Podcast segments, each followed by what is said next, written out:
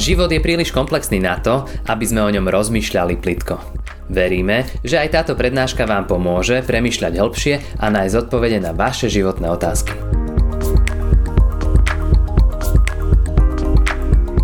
Modlíme sa slovami 127. žalmu. A hospodín nestavia dom, márne sa namáhajú stavitelia. Tak hospodín nestráži mesto, márne bdie strážnik. Márne vám zavčasu vstávať a neskoro si sadať. Jesť v bolesti vyrobený chlieb. Dosť on dáva svojmu milému spánku. A hľa dedicom od hospodina sú synovia. Odmenou je plod života. Ako sú šípy v ruke hospodinovej, takí sú synovia mladosti. Blahoslavený je muž, čo si nimi naplnil tulec nevíde na hambu, keď bude rokovať s nepriateľmi v bráne. Amen. Milé sestry a milí bratia, Božie slovo, ktoré bude slúžiť ako základ zvesti kázne slova Božieho máme napísané v prvej knihe Kráľov, 18. kapitole, kde o veršoch 41 až 46 čítame toto. Potom Eliáš povedal Achábovi, choď hore, najed sa a napi, lebo počuť hučanie dažďa. Keď sa Acha pobral hore zajesť si a vypiť, vystúpil Eliáš na vrch Karmela, sklonil sa k zemi, položil si tvár medzi kolena a povedal svojmu sluhovi, choď a pozri sa smerom k moru.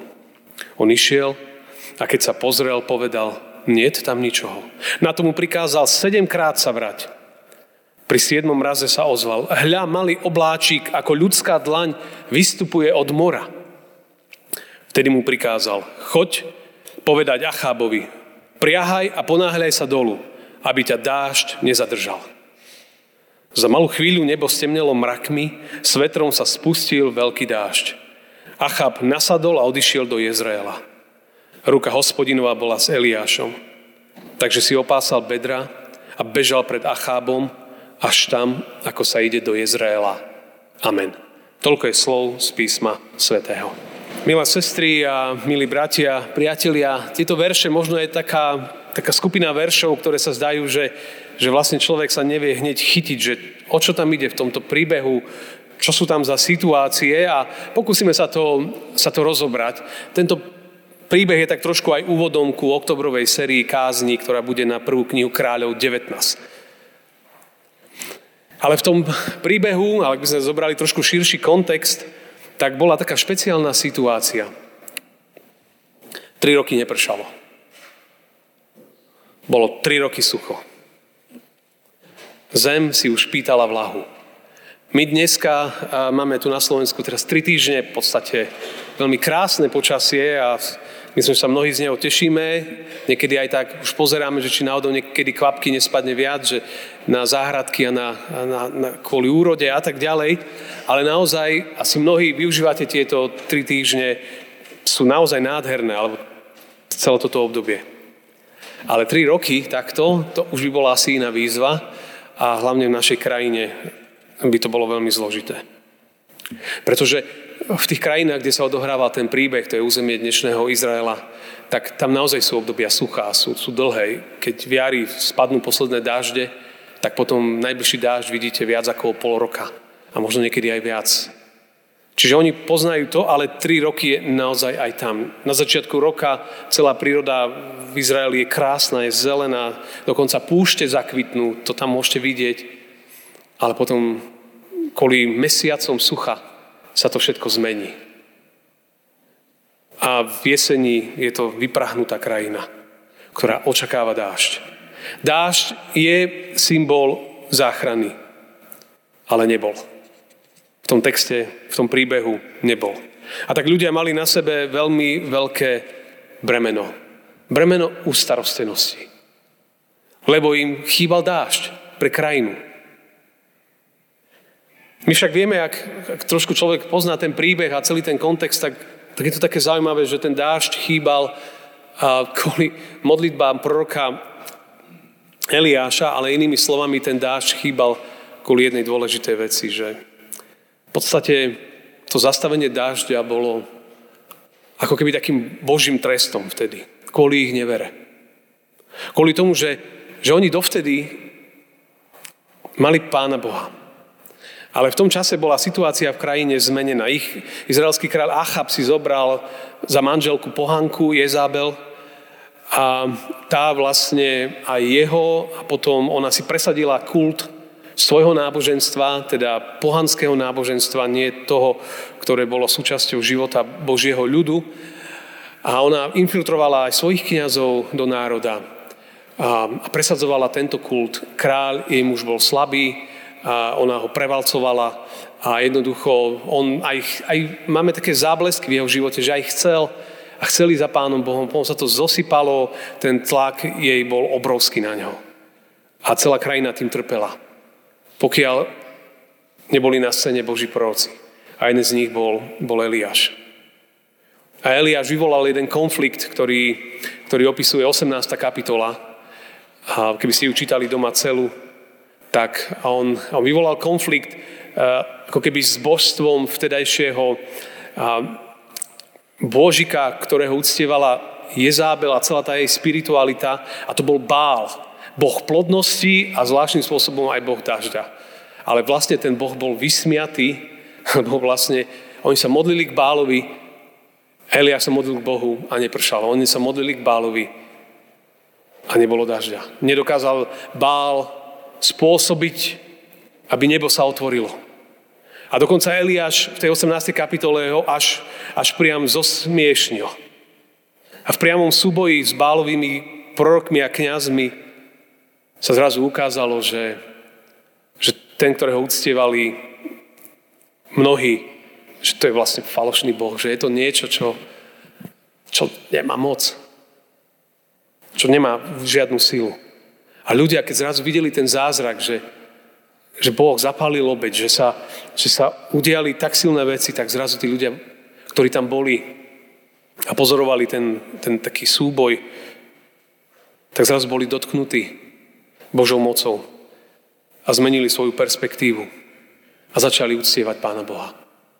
Si ho pochopili, že na ten moment, lebo my ľudia zase sme povahy, že trošku dobré potom znovu sa zosypeme do všelijakých zlých vecí, ale v tej chvíli boli takí odhodlaní, že chceme ísť za Pánom Bohom.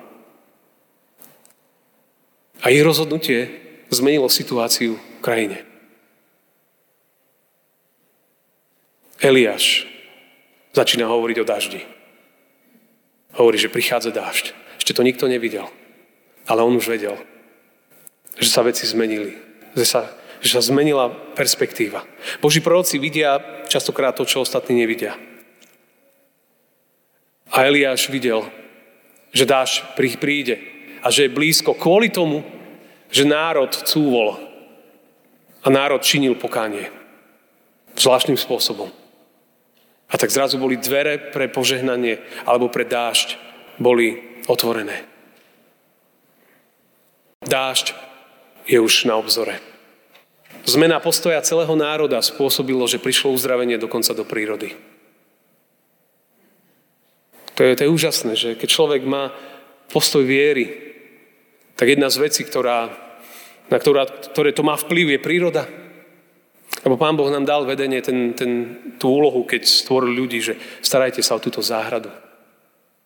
Čiže v nás to je, ale kvôli, niekedy kvôli hriechu likvidujeme prírodu.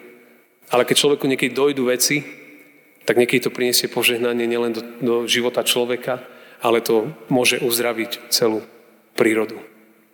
A tak Eliáš hovorí, že dáš prichádza. A vtedy on povzbudzuje, a ten text, ak čítame, tak tam povzbudzuje toho kráľa Achába, ktorý aj chcel, aj, aj to ťažké bolo v jeho živote. Aj chceli za pánom Bohom, ale mal vedľa seba parťaka alebo parťačku, ktorá ho úplne dávala dole a, a mu brala možno tú túžbu ísť za pánom Bohom. Ale on, lebo tam je napísané v texte, že Eliáš povzbudzuje toho kráľa Achába, aby išiel a sa najedol. Tá veta, a viacerí to dedukujú, ktorí skúmajú písmo, tak hovoria, že, že keď mu Eliáš povedal tento, tieto slova, pravdepodobne za tým bolo to, že, že Achab sa postil. že nejedol nejaký čas kvôli jednej veci, kvôli tomu, aby, um, aby nejakým spôsobom, práve pro mňa aj mnohí ďalší ľudia, aby si vyprosili zmenu Božieho postoja. V tých dobách to takto fungovalo. Pretože práve po mne v dobe sucha bol vyhlásený pôst a modlitby. A ešte sa nič nezmenilo. A Eliáš mu hovorí, už jedz, chod sa najesť. Ešte nič nebolo zmenené, chod sa najesť. Perspektíva viery vidí ďalej, ako vidíme iba realitu. Lebo keď človek vidí iba realitu niekedy, tak sa zblázni. Ale keď dostane perspektívu viery, zrazu veci vidí inak. Ale nevždy ju máme. Častokrát sa v kontexte aj dnešnej nedele utápame vo všeličom. Ale Božiemu prorokovi, alebo inak, ktorý tlmočí Božie slovo, sa oplatí dôverovať.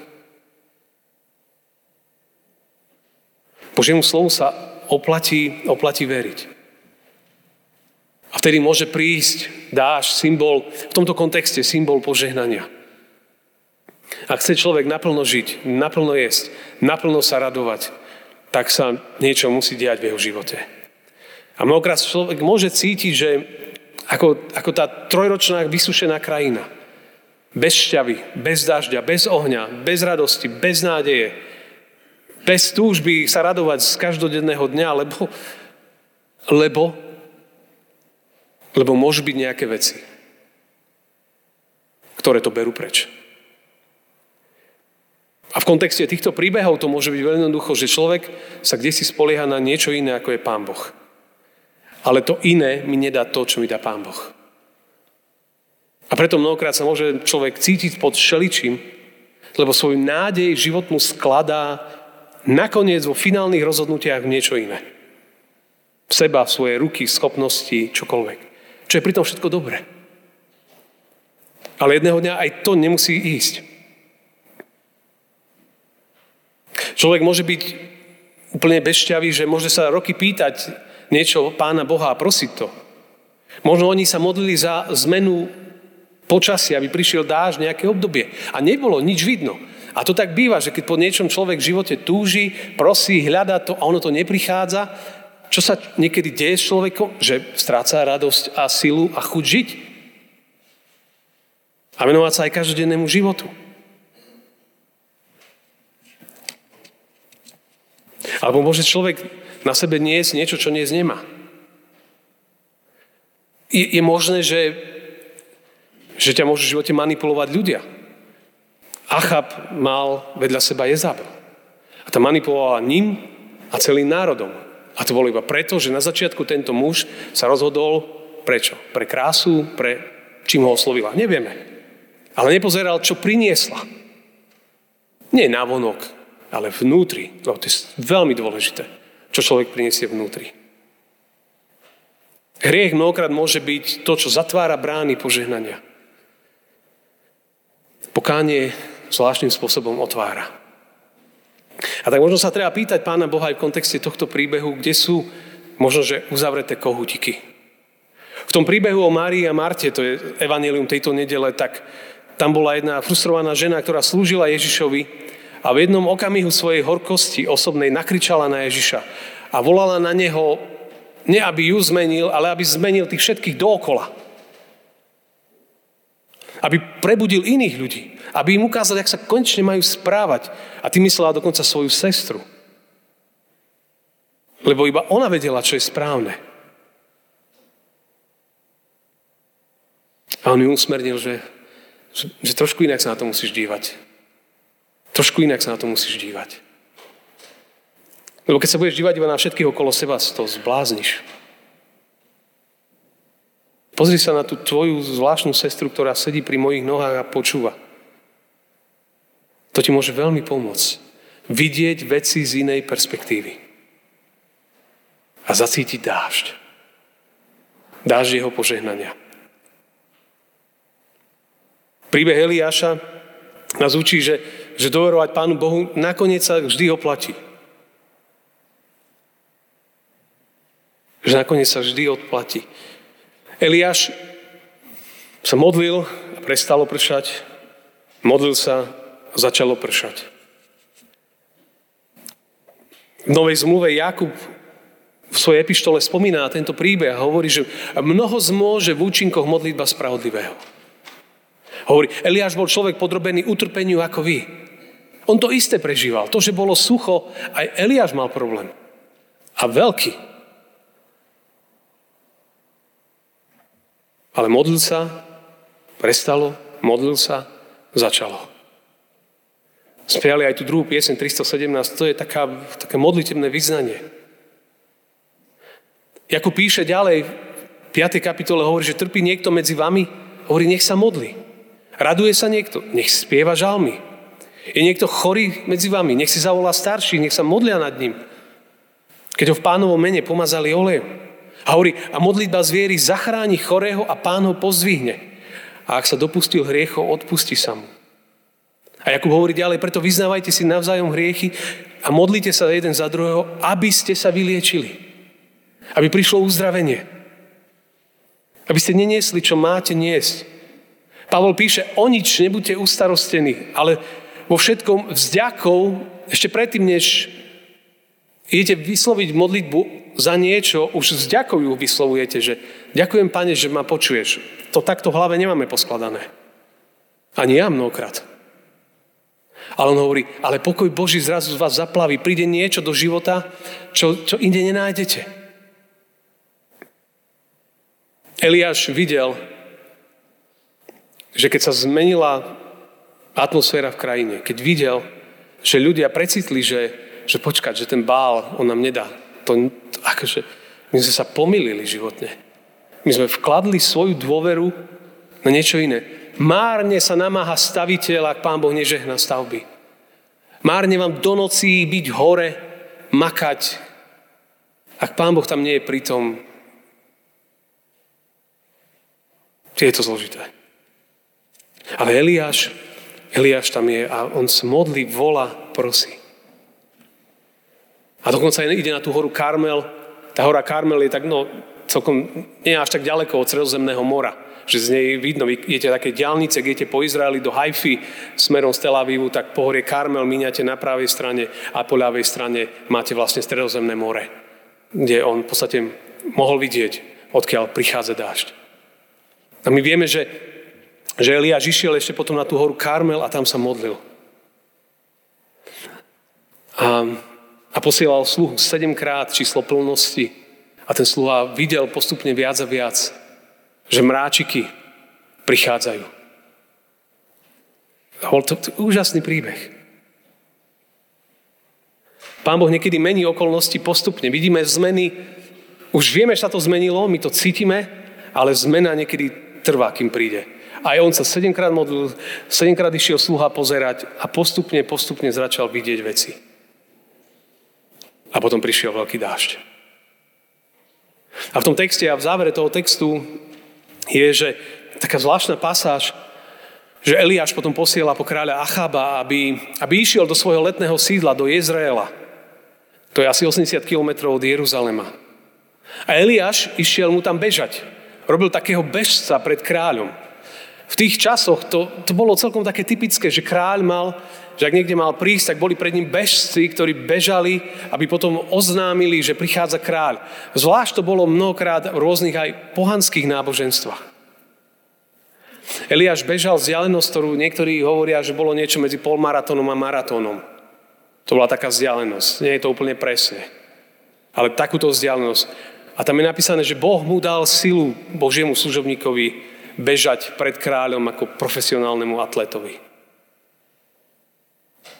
A nenadarmo sme spievali, ty mi dávaš nohy jelenic.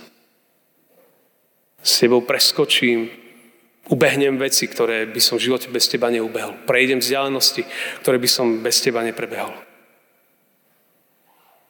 To, že bežal pred kráľom, to bol symbol. To bol symbol vernosti. On nemusel. Ale prorok bežal pred kráľom. Ako keby pripravoval cestu. Zároveň to bol ohlasovateľ toho, že sa veci zmenili. Že krajina sa mení. A tento čin proroka mal uistiť kráľa Achába, že ten prorok je na tvojej strane. Aj keď niekedy ti povedal tvrdo, ale je na tvojej strane. A zároveň to bol signál, že Achab ako keby v tej chvíli menil svoj postoj, že chcel nasledovať Pána Boha, aj keď on to mal veľmi ťažké a jeho príbeh je, je, je zložitý. Ale keď človek je verný Pánu Bohu, Pán Boh obrazne povedané beží pred ním alebo robí mu cestu. Otvára dvere, robí cesty. Ja tvorím nové cesty v púšti. On to robí. Bratia a sestry, dážď je už na obzore. Možno je jedna malá vec v našom živote, ktorú možno dnes treba dať Pánu Bohu. Možno to jedno malé niečo. Možno by si mal po týchto službách Božích sa ich prejsť do prírody. Alebo niekde sadnúť si do ticha chvíľu a Pane Bože, keď ten môj život vyzerá tak, ako vyzerá, daj mi poznať, že čo sa to deje. Alebo ukáž mi, alebo ma iba posilni v tom. Dáš je niekedy bližšie, ako sa nám zdá. Ak niekto žízni môže k tebe prísť, Dáš mu napiť, smet uhasíš. Je úžasné. Ak je sucho a pusto a prázdno, ak vyschlí pramene života, treba volať na Neho. Lebo jedného dňa stále platí, že prúdy živej vody potečú znútra tých, ktorí veria v Neho. A aj v čase sucha budú prinášať ovocie. Bratia a sestry, Duch Svetý je ten, ktorý nám otvára oči. Aby sme videli hriech, možno videli svoju slabosť, svoju biedu. A vedie nás k Ježišovi. Eliáš bol takým predobrazom kniaza a proroka. Skrze Eliáša prišla záchrana, dážď. Skrze Ježiša prichádza záchrana pre nás. Kto má, kto verí jeho slovám, má život. Preto prísť k nemu je to najviac, čo môžeme v živote urobiť. Keď človek vyzná svoj hriech, svoje biedu jemu, keď nám to Duch Svetý dá poznať, Zrazu sa môžu otvoriť brány, nie, niečo, ani to nevieme opísať, niečo vzácného. Tvoj život môže naplniť niečo úplne nové, radosné. Lebo on niesol všetky naše bremená, všetky naše starosti. On je symbol našej záchrany. A on nás vedie k Otcovi. Otec chce nebeský, aby sme prišli k nemu. Aby sme neboli zmetené a stratené deti. Ale aby sme pochopili, ako to povedal jeden žalmista. V tebe sú všetky moje pramene. V tebe. A ty myslel jeho. Trojediného pána Boha. U Otca je dostatok pre každého. U Otca je všetko. Dáž je už na obzore. Je oveľa bližšie, ako sa nám zdá. Tak ho nezdržiavajme vo svojich životoch. Amen. Ďakujeme ti, Pane, že niekedy nás vezieš a berieš možno na na miesta, kde je ticho, možno kde, kde chýba to, čo človek hľada. Ale ty prichádzaš, aby sa postaral o svojich. A že každý, kto prichádza k tebe, nájde obživenie, nájde posilnenie. Pavol bol o tom absolútne presvedčený, že, že ktokoľvek príde k tebe a prinesie, čo má, možno okolnosti nie sa nezmenia, ale niečo vnútri sa zmení a, a človeka pôjde nová radosť, úplne niečo iné, niečo vzácne, niečo dôležité, niečo tvoje, prúdy živej vody. O to sa modlím znovu aj dnes za každého jedného z nás, aby znovu boli obživené naše životy. Každý, kto tu príde, kto tu je, kto sa cíti ako možno vyschnutá záhrada, aby si ho ovlažil. Aby prúdy živej vody znovu tiekli, aby si dal ľuďom nohy jelenic, aby znovu mohli tak, s takou radosťou vyskočiť do života. Odovzdávame sa ti aj toto dnešné ráno. Myslíme na mnohých, ktorí všeličo prežívajú v živote. Tak povzbuď pote všetkých chorých, hľadajúcich, utrápených, všetkých, ktorí nie sú rôzne bremena. Pomôž Pane, každému. A vďaka, že to robíš. Že kto príde k Tebe, Ty ho nevyhodíš. Amen.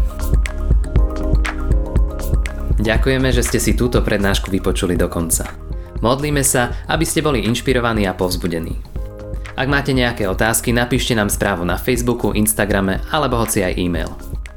Projekt Chcem viac už viac ako 10 rokov podporujú ľudia z celého Slovenska. Pridajte sa k ním. Aj vďaka vašim darom a modlitbám môžeme prinášať každý týždeň dobrú správu, povzbudenie a inšpiráciu tisíckam ľudí nielen na Slovensku. Ďakujeme.